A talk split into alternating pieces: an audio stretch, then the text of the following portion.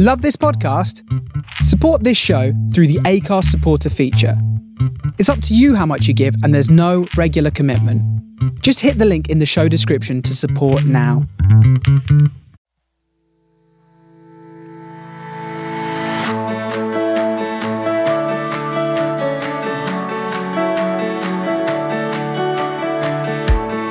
There are moments in our life when we are shaped through adversity and challenge. We're propelled through turbulent change and presented with an opportunity to take wings and soar from a dark place to one of light. I'm Lesley Salem, founder of Over the Bloody Moon, on a mission to take the muddle out of menopause. In our podcast, we meet women from all walks of life and experience to share their tales and tools of positive transformation. Come join us for the flight.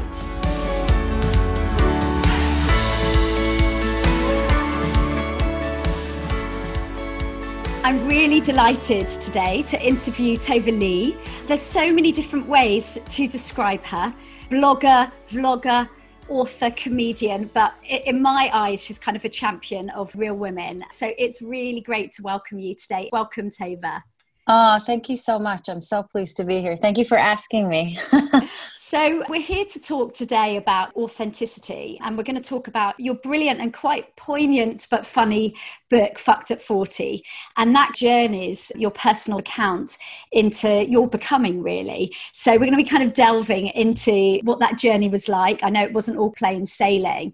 Just like perimenopause, we have our ups and our downs. So, I think for me, when I was reading it, I really connected with some of your trials and, and tribulations. So, one of the things that I really really took out from the book was it kind of forces ourselves to connect at a deep level. But I wanted to hear from you. What made you write the book and share that account with women?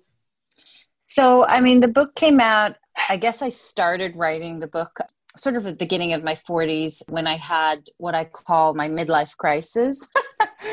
so many things, you know, happened around that time. I've got three kids, two of which are twins and I sort of had this realization that for X amount of years of my life, I was just living the way I guess I thought I was supposed to be living. And I had really achieved all the things that you're supposed to achieve.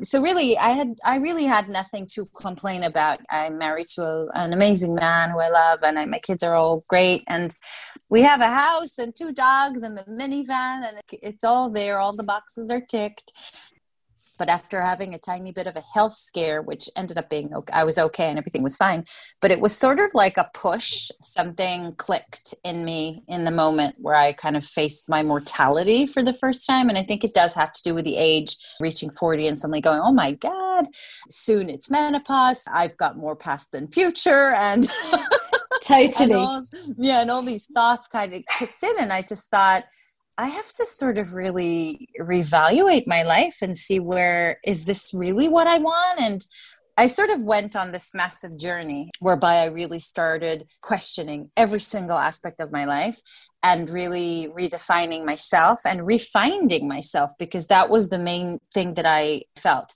was that I totally lost myself in all the sort of mom and all the other roles and hats we put on as women I sort of lost me and I really didn't know who I was.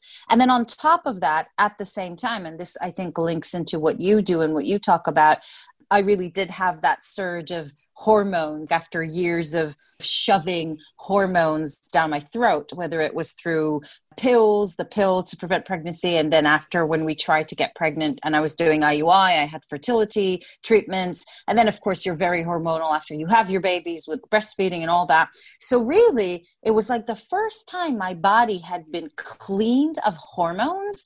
And then suddenly I got this testosterone going on. And I just, I just felt like I had never felt before and I realized, and I'm talking about feeling horny, obviously. Yeah, yeah. Just in case anybody didn't realize. And I was a bit like, is this normal? And I looked around me and there was nothing about it. Like it was so minimal.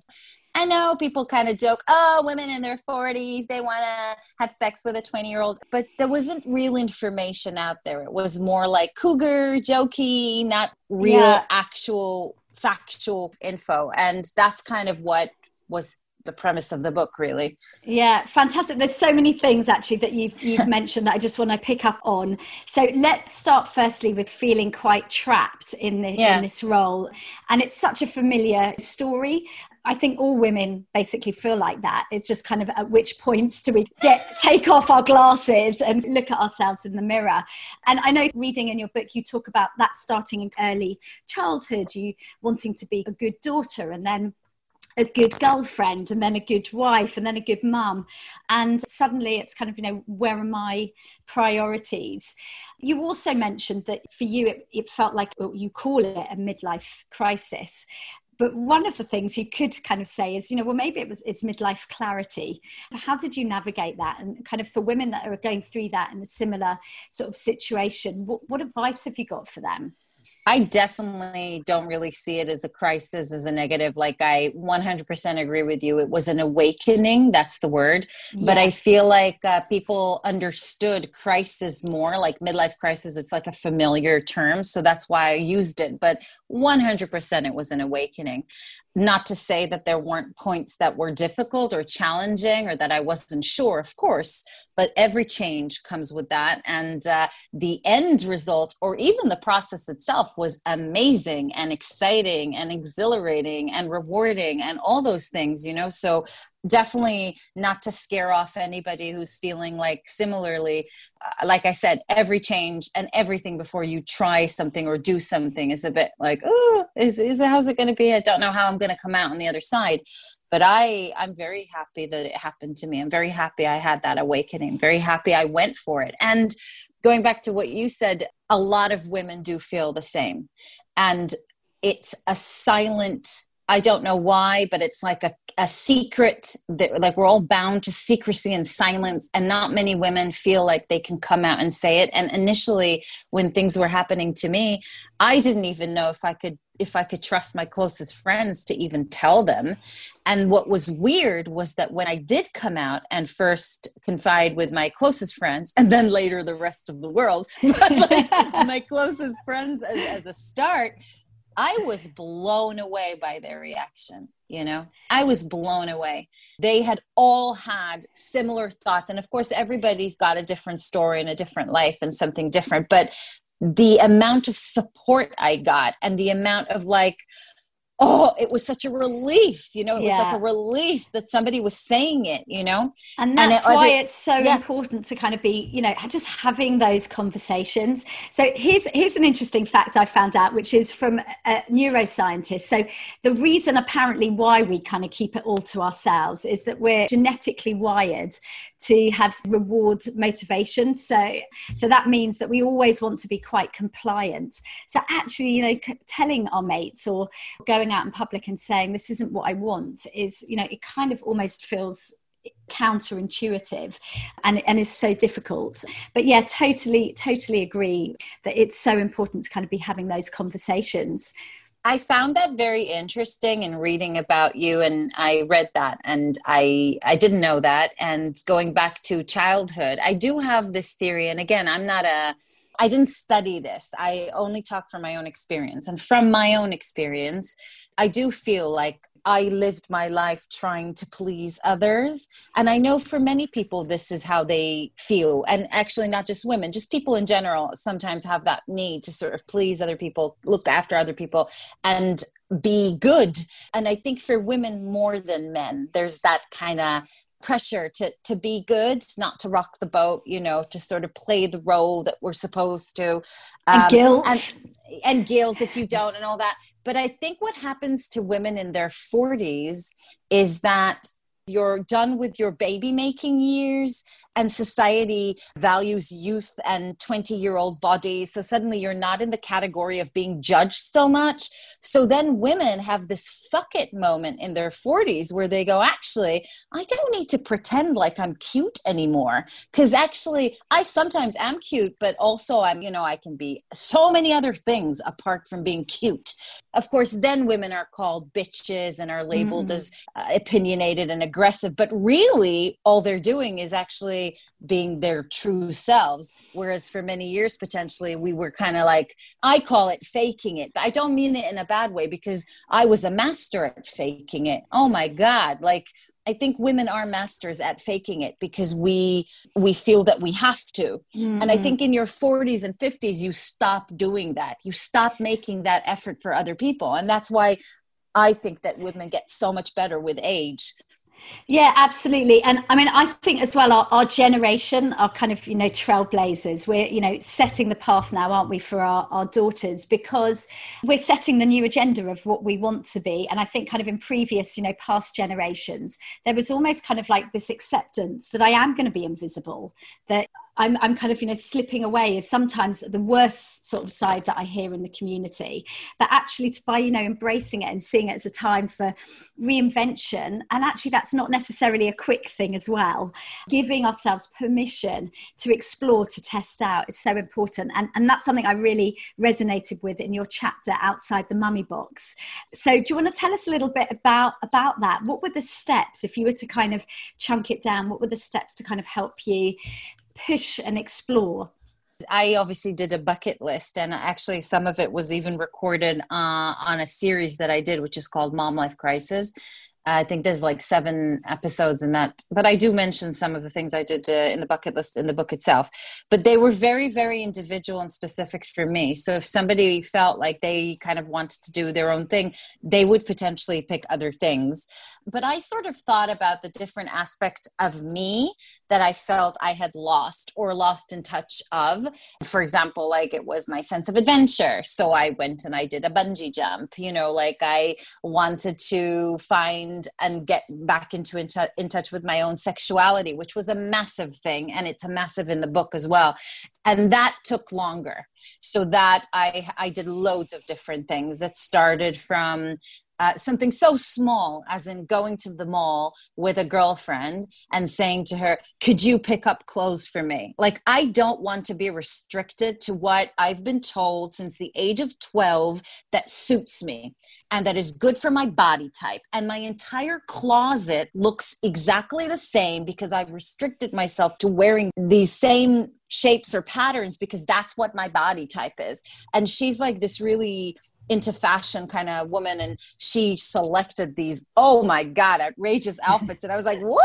I would never wear this and i can't do that. And then slowly I realized actually I don't give a fuck. I like this color. I like this cut. So I don't look like the model on Zara that wore it, but who cares? Who cares?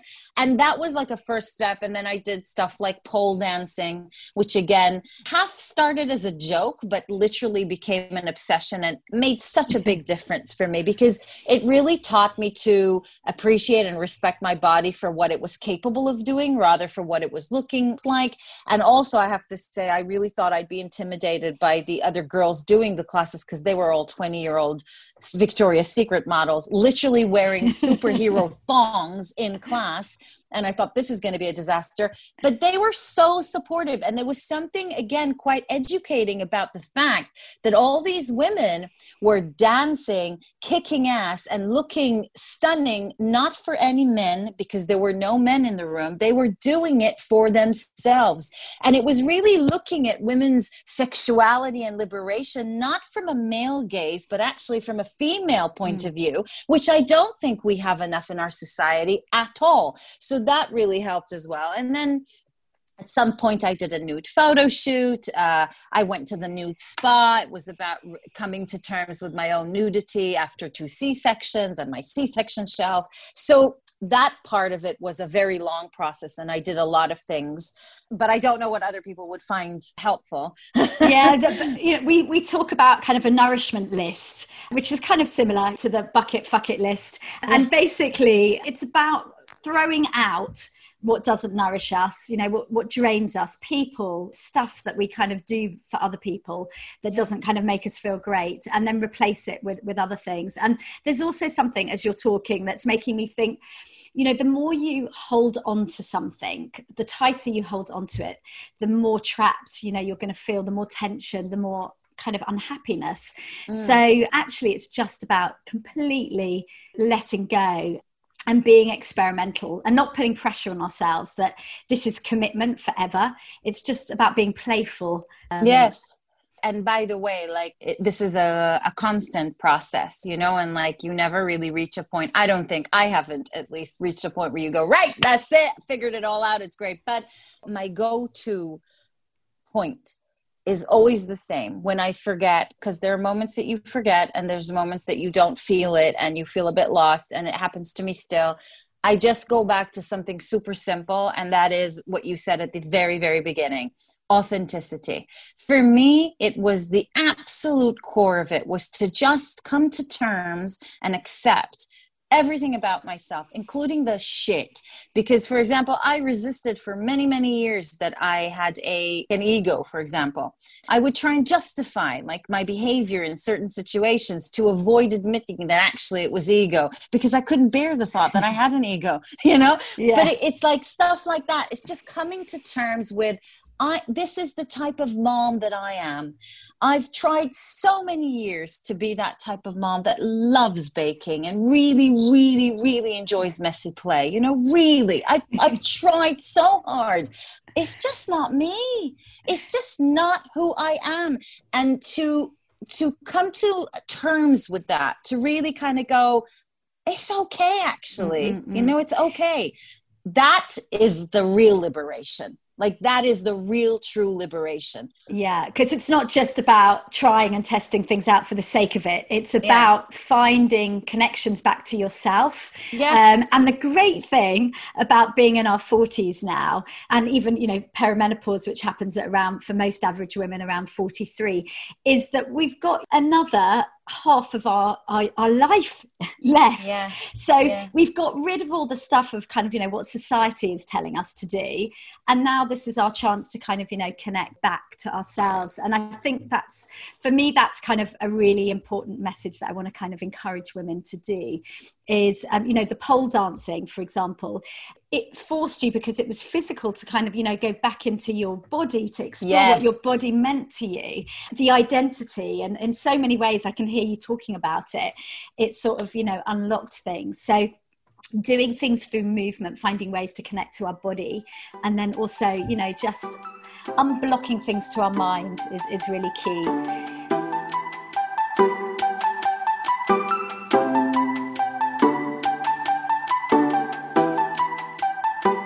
let's talk about sex because um, it, it, does feature quite a lot in and, and is a major kind of part of, of you finding your authenticity and kind of you know playing with that. Again bringing it back to perimenopause you know one of the things in media they love to talk about our dry vaginas and you know the fact that we've got overweight bodies and you know just women don't feel like having sex anymore. And it's just not true. You know 20% of women experience what you have experienced the sex surge which is when our testosterone actually becomes more dominant probably because you know often because estrogen and progesterone are low.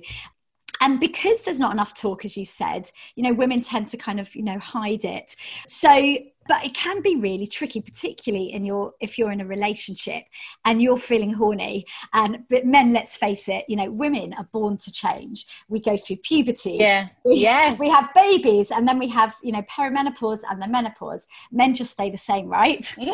so so how i'm really interested to hear about how you manage that conversation and continue conversation with Mike, who might not necessarily have been in the same place. Yeah.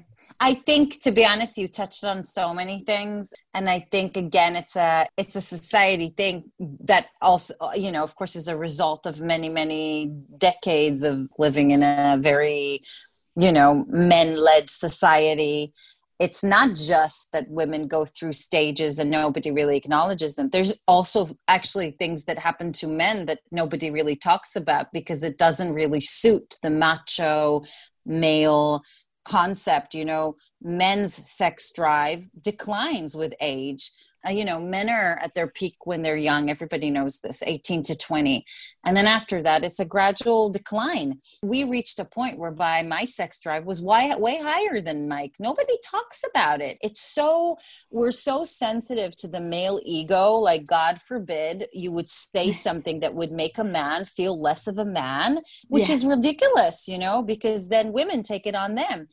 Most women fall victims to the narrative, which is, oh, your husband doesn't really want to have sex with you, then you're probably fat or you're mm-hmm. probably doing something wrong. He's bored of you because mm-hmm. you haven't.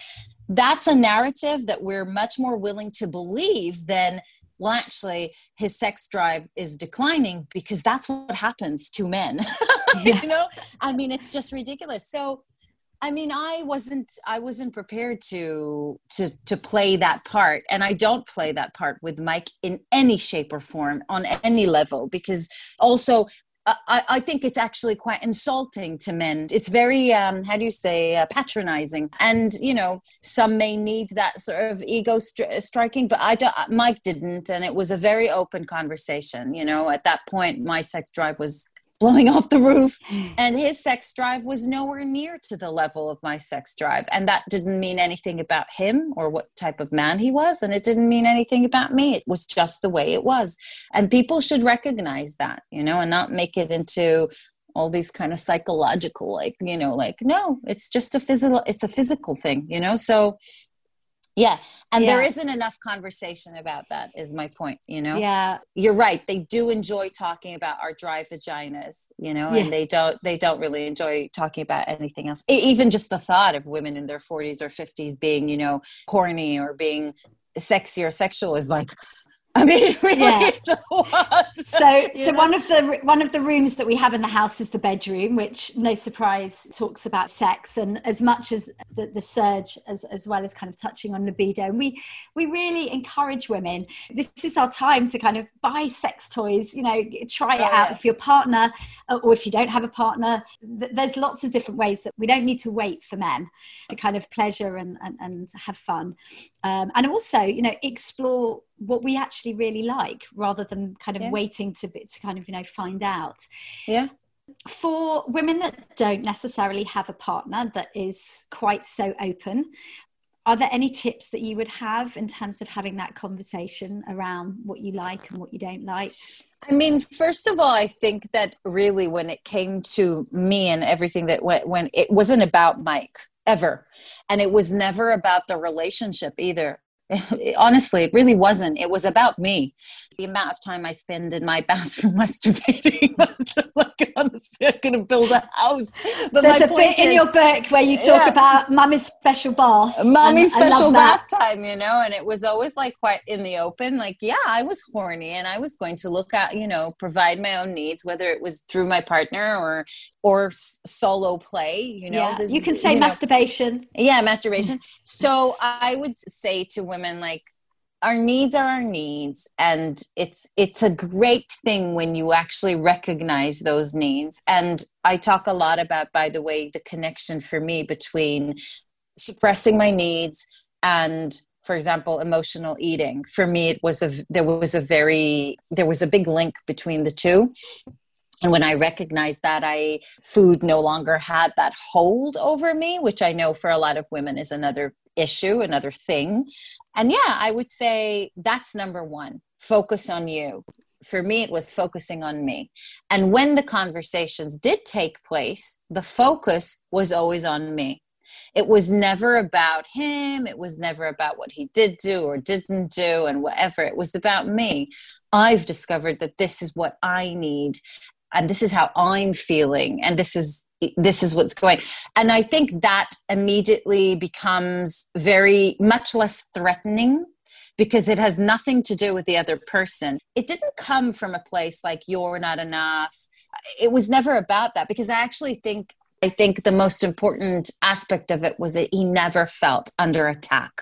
It was never about him. It was always about me you know? So two really really great things that we can take out from from that is is not to to blame to come from a place from yourself your story why you're doing that is really really helpful. Um, and the second is open communication. It's just about kind of not keeping this journey to ourselves um, as something that we kind of almost you know trying to kind of hide away or feel embarrassed about. Um, it's kind of you know spreading and, and sharing that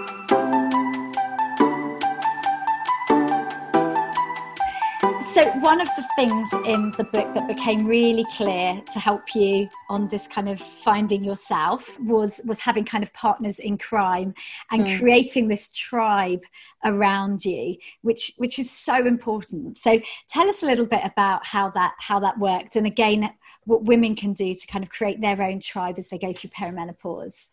Totally. Like I don't think uh, it's weird because in my uh, in my sort of uh, in the years that I was really I was so like in the motherhood, right? Like I I'm obviously still a mom and I'm still in the motherhood, but you know, in that point where all my life just revolved around the children and i was you know so i really did neglect friendships. I had friends that were mommy friends and it was like you know we'd meet up for sort of play dates and the kids were there and it was like talking a lot about the kids and it was it was like a different type of friendship which by the way was really great at the time and it's what i needed and i think a, a lot of women feel that way when they're you know when their kids are very young.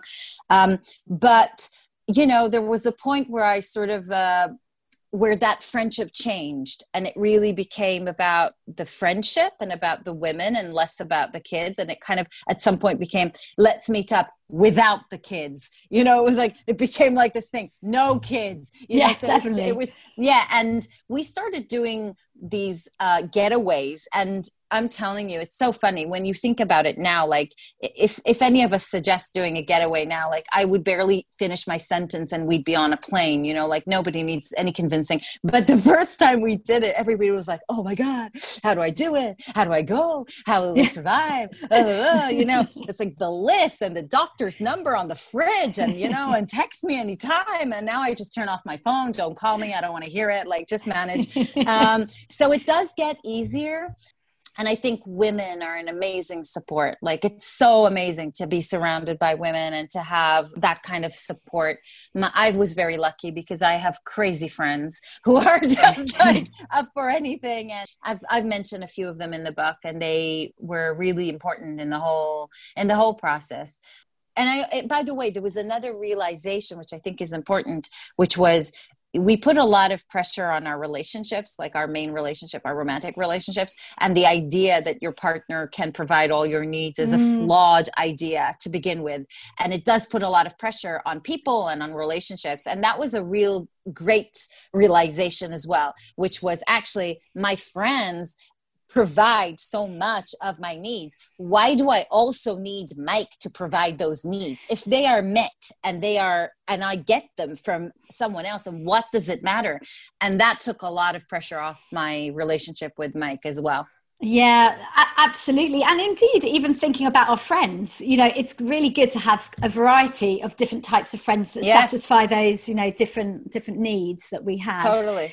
I remember reading in the book, I, I loved it. You know, you got Eva to go on a, new, a nude spa with you, um, and and your brother, you climbed up Mount Everest. Yeah. So there's, you know, how easy was it to get them in on your ideas? Well, Ava's Scandinavian, so she will take off her clothes at any opportunity. Yeah. In fact, it's putting them, keeping them on. exactly. So the nude spa was really not an issue for her whatsoever. It was quite funny, but it was. It's good to have.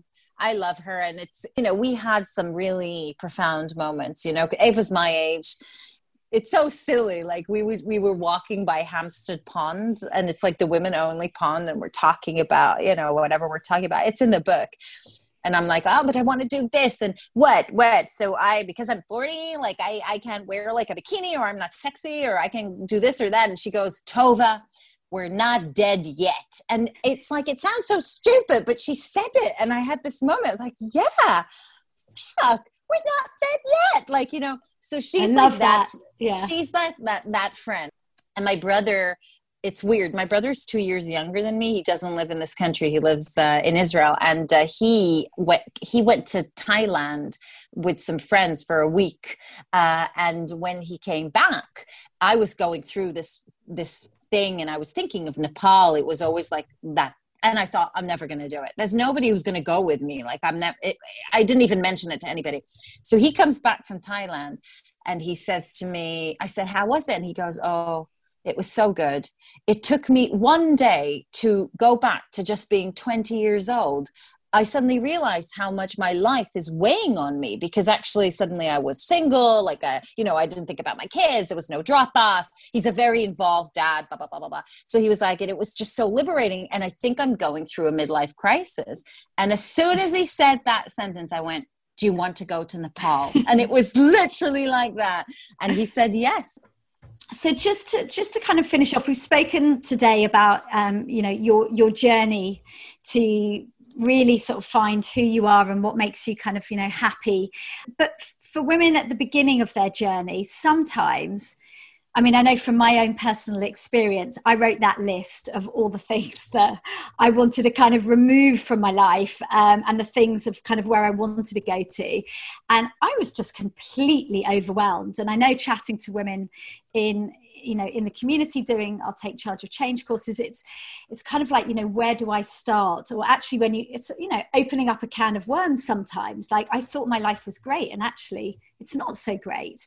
So what what can women do to kind of start to cultivate those changes without sort of thinking whoa I think it really is about starting very small. You know, like I, I, I don't think I would have been able to do everything if I had thought that in three months' time I'd be in Everest. Like I would probably feel very overwhelmed by that. So, I think for me, it started literally with a walk every morning. That's how small it started. Thirty minutes walking in the woods with music and just allowing myself that 30 minutes a day just for me. And when and you know what? I have neglected doing that. Like i still do walks but i'm like on my phone and i'm answering emails. So i'm talking about like really taking that time. And then it grew into an hour's walk. And then later on it grew into an hour's walk followed by mommy special bath time. And then it was an hour's walk followed by mommy special bath time. And you know what? Putting on some makeup or a set a pair of earrings. And it just meant dedicating time for me. And then it grew into suddenly doing pole dancing and doing other things. So i think start super small. That would be my my my best advice you know? So those kind of gradual steps you know we don't get up a ladder and go straight to the top rung. We kind of you know work our way up don't we? So yeah, yeah that makes total sense. Is there anything looking back on the last couple of years that you would have done differently?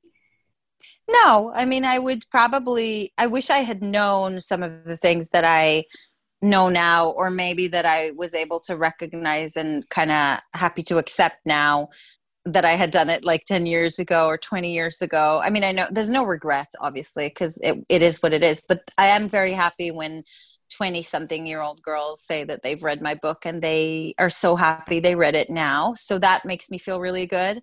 But you know no I'm sort of happy how things happened. You know, yeah, I don't have regrets. Hooray! yeah. What about fear? Because um, that can stop us from kind of making headway quicker. Totally. Yeah, I think fear is part of the game. It's like you're going to be afraid. I'm afraid so much, like so many times. I don't know if you know this, but I have the worst fear of flying but i sort of mm. made a decision to never let it stop me so fear is there and fear is there to protect you so fear is something to take into account but i think my decision at least was that it will not stop me. Going to nepal for example meant flying to the most dangerous airport in the world like it's official right? Yeah. In a tiny little plane blah blah blah. But i was like and again three days before i nearly canceled but i did it. And and I always think like the fear is before you do something, but once you're doing it, you kick into I'm doing it now and you and the fear is gone. And also when I was about to go to Nepal, people I was talking to people about fear and that I'm really scared and all that. So somebody sent me this amazing video. It was Will Smith actually, and he was doing this um, skydiving, and he was really scared. Blah blah blah. And then he talked about somebody telling him that all the best things in life are always beyond fear. And I mm. really think that is true. I because love the that. End, it's so true, right? It's when you yeah. think about it, because even parenting is the most amazing thing in the world. Like I really do see my life as before being a mom and after, and the amount of love that I feel for my children is like no other. But how fucking petrifying is it being a mother? Mm-mm, like how yeah. fucking petrifying. And the more so, you analyze, it just takes all the joy out of it. Uh, yeah, and so like all the best things in life are beyond fear, and that's what I remind myself. Mm, um, that's going to become yeah. a new, yeah, a new catchphrase. I love that. Yeah. Fantastic. Well, gosh, I feel like there's been so many pearls of wisdom in oh. our sort of 45 minutes together. So, so thank you so much for sort of speaking as you always do, you know, so honestly, um, and and hopefully as well that kind of, you know, it's creating a movement, isn't it? That it's it's okay, and actually we get so much more out of it if we actually sort of prioritize our needs, talk, and get what we, you know, want. So, um, yes. so thank you so much. Pleasure. Um, just like to finish on one final thing, which is for you personally, what makes you feel over the bloody moon? For me, it's uh, I was thinking of loads of things from chocolate and gin and tonic to listening to music and being with my friends. But I have to say, you said it at the beginning. The heart of everything is always women's rights and women in general. And I do funny and all that honestly as a tool to promote the agenda that I have sometimes I get I, I get a bit sort of distracted or I'm not quite sure why I'm doing it. Is it even working? Like does anybody care? Is it enough? And I do get down, you know, and it's so weird that every time that happens, I then will bump into somebody or get this amazing message from somebody, from a woman who will say, what you said or what you did or the book that or whatever literally made an impact on me. And I just, I always feel like so blown away by that it's such it's such a great reminder you know that and i do think that the more we we vocalize these things like you said it's a movement it's like a ripple effect you know so that that makes me feel pretty good oh, I love yeah. that, and I love you. So thank you so much. Um, keep up all the you know amazing work, and so lovely to have you today. You too. Thank you so much, Lesley.